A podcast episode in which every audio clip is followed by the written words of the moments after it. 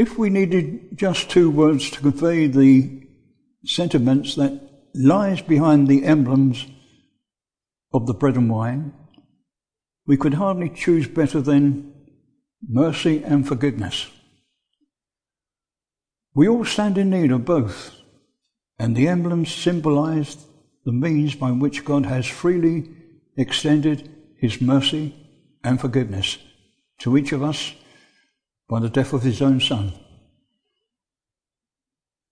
Now it so happens that events surrounding two incidences in Mark 2 illustrate, illustrate these attributes in action.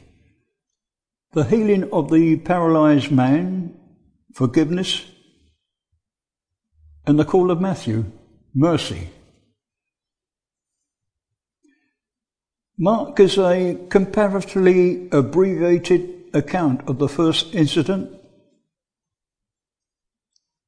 but from Luke we learn that it was quite an official occasion in the building.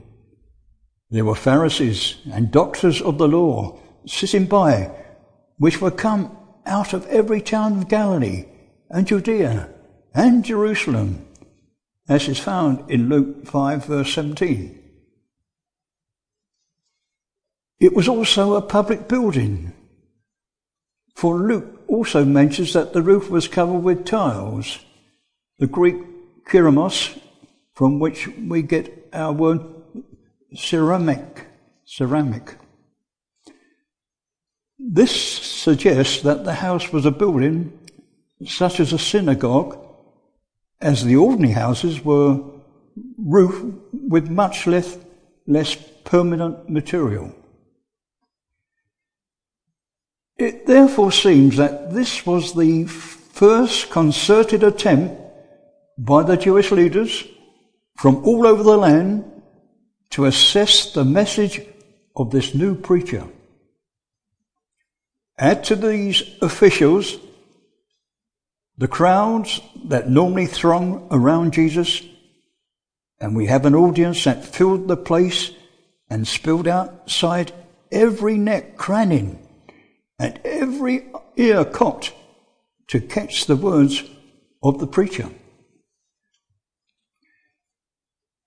And what did they learn? In a most dramatic fashion, they discovered that this man had power and authority above all other men. His preaching was interrupted by a noise of the roof tiles being removed.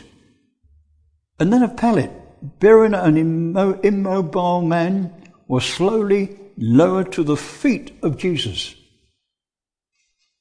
This was the only way he could approach the great healer. The normal entrance being blocked by the crowds including the Pharisees and other religious leaders. Unable to move his limbs and maybe not even able to speak. The only thing the sick man could do as he lay there in the shaft of light streaming in through the broken roof was to look beseechingly at Jesus. How the scene must have etched itself into the memory of everyone present.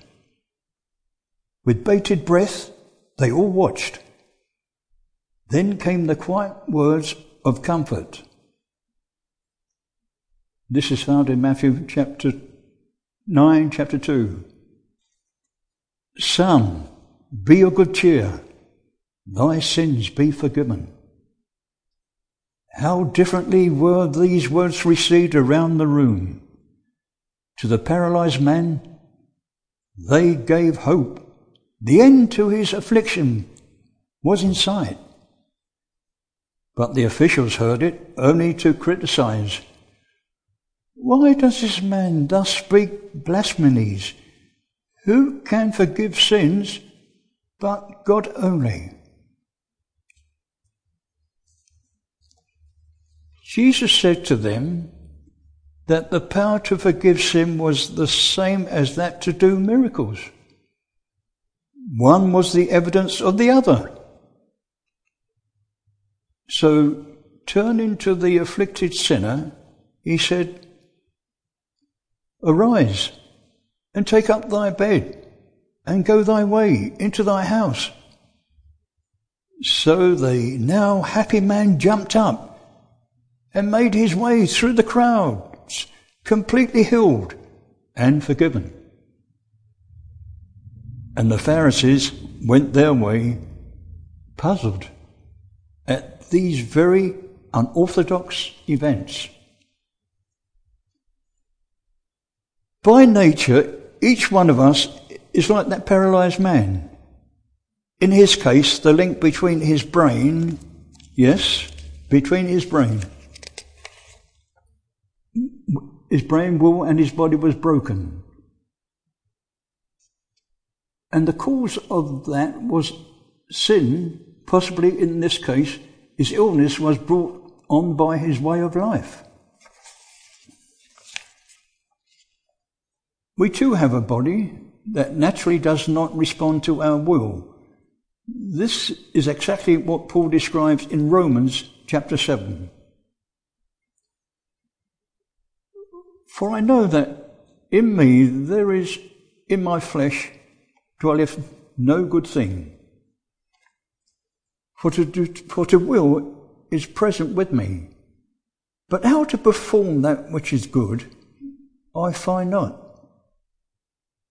For the good that I would, I do not. But the evil which I would not, that I do. Now, if I do that I wouldn't not, it is no more I that do it, but sin that dwelleth in me. But I see another law in my members, warring against the law of my mind, and bringing me into captivity to the law of sin which is in my body. O wretched man that I am, who shall deliver me from the body of this death? Romans 18, verse 30, 24. And the only way to obtain deliverance from this situation is to come to Jesus, as did the paralyzed man. As in the past, this cannot be done by way of the so-called religious leaders of the day. They would only be an impediment. But, like the impotent man, we must come personally and, and at any cost until we find ourselves at his feet. We then can be associated with his healing mission and the body of this death delivered so Paul goes on to say in verse 25 that Romans 18, I thank God through Jesus Christ our Lord. And Jesus died to make possible the forgiveness of this sin that dwelleth in us.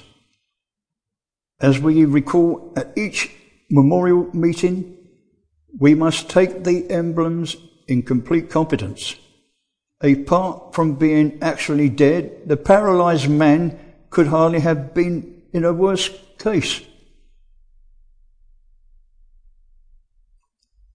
Yet he left the presence of Jesus completely healed. So it is with us. We sometimes are uh, burdened with the knowledge of our own weakness, the failure of our body to respond to what our head knows to be right. But if we throw ourselves on the mercy of Jesus at his feet, we will be forgiven as surely, as completely as was the paralyzed man.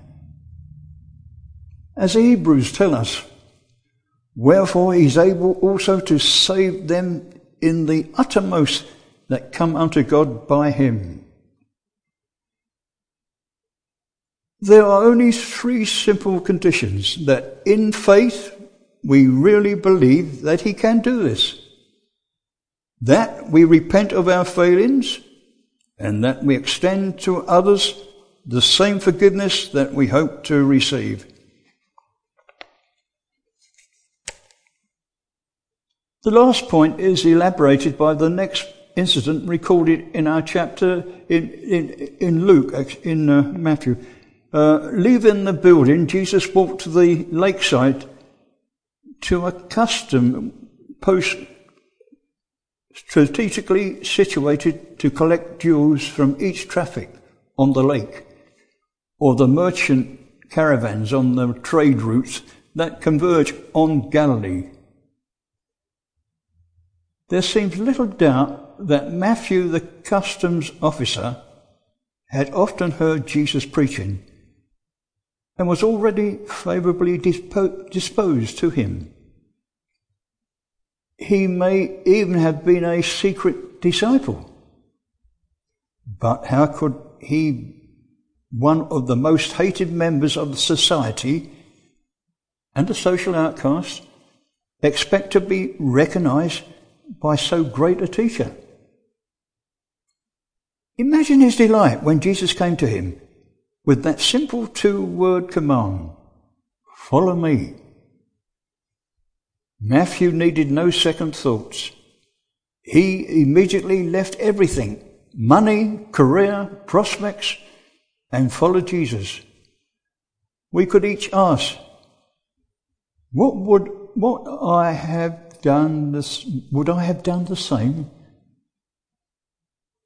Matthew wanted to show his appreciation of his call so as befitting his prosperous circumstances, he made a great feast for Jesus in his house. He called all his fellow tax collectors to meet his new master. As ever, the, Pharisees were hovering around, hoping for something to criticize. And they belittled Jesus to his disciples, saying that if their master was a true Jew, he wouldn't associate with that sort of people. As soon as Jesus heard this, he rounded on them with the word, these words in Matthew 9, 12 to 13. They that be whole need not a physician, but they that are sick. But go ye and learn what that meaneth. I will have mercy and not sacrifice. For I am not come to call the righteous, but sinners to repentance. Yes, he directed them to their own scriptures that they profess to revere and follow. God did not want mere formal observance of his law Mercy and understanding of others was more important. Jesus could also have referred them to some words from Isaiah. Israel had all the appearance of a righteous nation, like the Pharisees. They seek me daily and delight to know my ways as a nation that did righteousness. Isaiah 58 verse 2. But in reality, they fasted for strife and debate, debate, and to smite with the fist of wickedness. Verse 4 of Isaiah Rather was not the truth worship to loose the bands of wickedness, to undo the heavy burdens, and let the oppressed go free and that ye break every yoke to deal thy bread to the hungry, and that thou bring the poor that are cast out to thy house. When thou see, seest that naked, that thou cover him, and that thou hide not thyself from thy own flesh. Isaiah, uh, uh, in the same chapter of Isaiah, verses 6 and 7. This is a lesson the Pharisees could not learn. They judged Jesus because in their eyes he broke the accepted traditions. They failed to appreciate the underlying spirit of his message. They judged without mercy There's something for us to learn here. We are often reminded that our personal forgiveness is dependent on our forgiving others, as is clearly stated in the Lord's Prayer. We may sometimes forget that our Lord, Lord's teaching about judging others is similar. We receive the same mercy at the judgment seat that we have shown to others, as in Matthew chapter 7, 1, verses 1 to 2. Judge not that ye be not judged. For with what judgment ye judge, ye shall be judged. And with what measure ye meet, it shall be measured to you again. What did Jesus mean? Are we never to disapprove of breaches of Christ's commands? Not to censor others? Or even never withdraw from them? No, that can be our duty. But on such occasions, it is not ourselves that are judging. It is God in His Word whose specific commands are being broken. But when it comes to matters of personal interpretation of general commands, such as separation from the world and other matters of conscience, each, each of us probably interpret the command slightly differently. Now, in things that are matters of personal response, and again, we emphasize that we are not talking about specific commands involving such things as doctrine, immortality, etc. Then Scripture is absolutely, absolutely clear. We are not to judge others who are thou that judgest another man's servant to his own master, he standeth or falleth. Romans chapter 14, verse 4. And judge nothing before the time until the Lord come, who both will bring to light the hidden things of darkness and will make manifest the counsel of the heart. First Corinthians chapters 4 and 5. Uh, uh, chapter 4, verse 5. Now, if we see a fellow, bro- fellow brother or sister doing something that seems to us to be wrong or unwise, we should, of course, advise or warn them. But we should never judge them in our minds. We simply cannot know all these circumstances. I expect each one of us has at some time mentally judged another over some matter, only to find that when we know all the particulars, we have misjudged them. We can see only the external. Rarely can we correctly assess motives and the counsel of the heart. James warns us in his words, reminiscent of those of our Lord we are considering. Yes, the second of James, chapters 12 and 13. So speak ye, and so do as they that shall be judged by the law of liberty. For he shall have judgment without mercy that hath shown no mercy, and mercy rejoiceth against judgment. And that day is soon coming when each of us will have to account personally for the way we have interpreted and kept the commands. Every one of us shall give an account of himself to God. Romans 14, verse 12. Yes, what others have done or not done will be irre- irrelevant of that at that moment. It will be the crisis, the turning point. of each life, will it be the left hand and disgrace, or the right side and eternal life? How much we need mercy and forgiveness in that day. How great will be the need that mercy rejoiceth against judgment.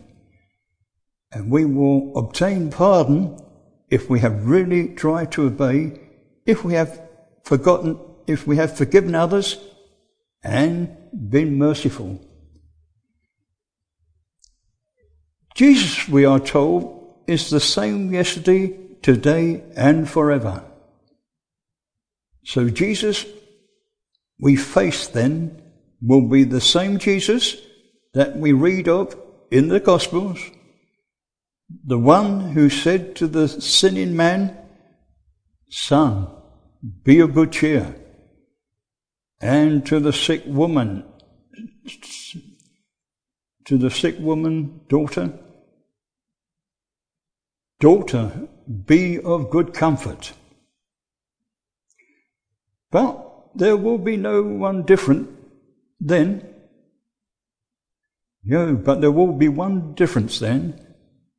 The relationship we have changed may he may be in that day say to each one of us, not son, not daughter, but brother, sister, thy sins are forgiven thee.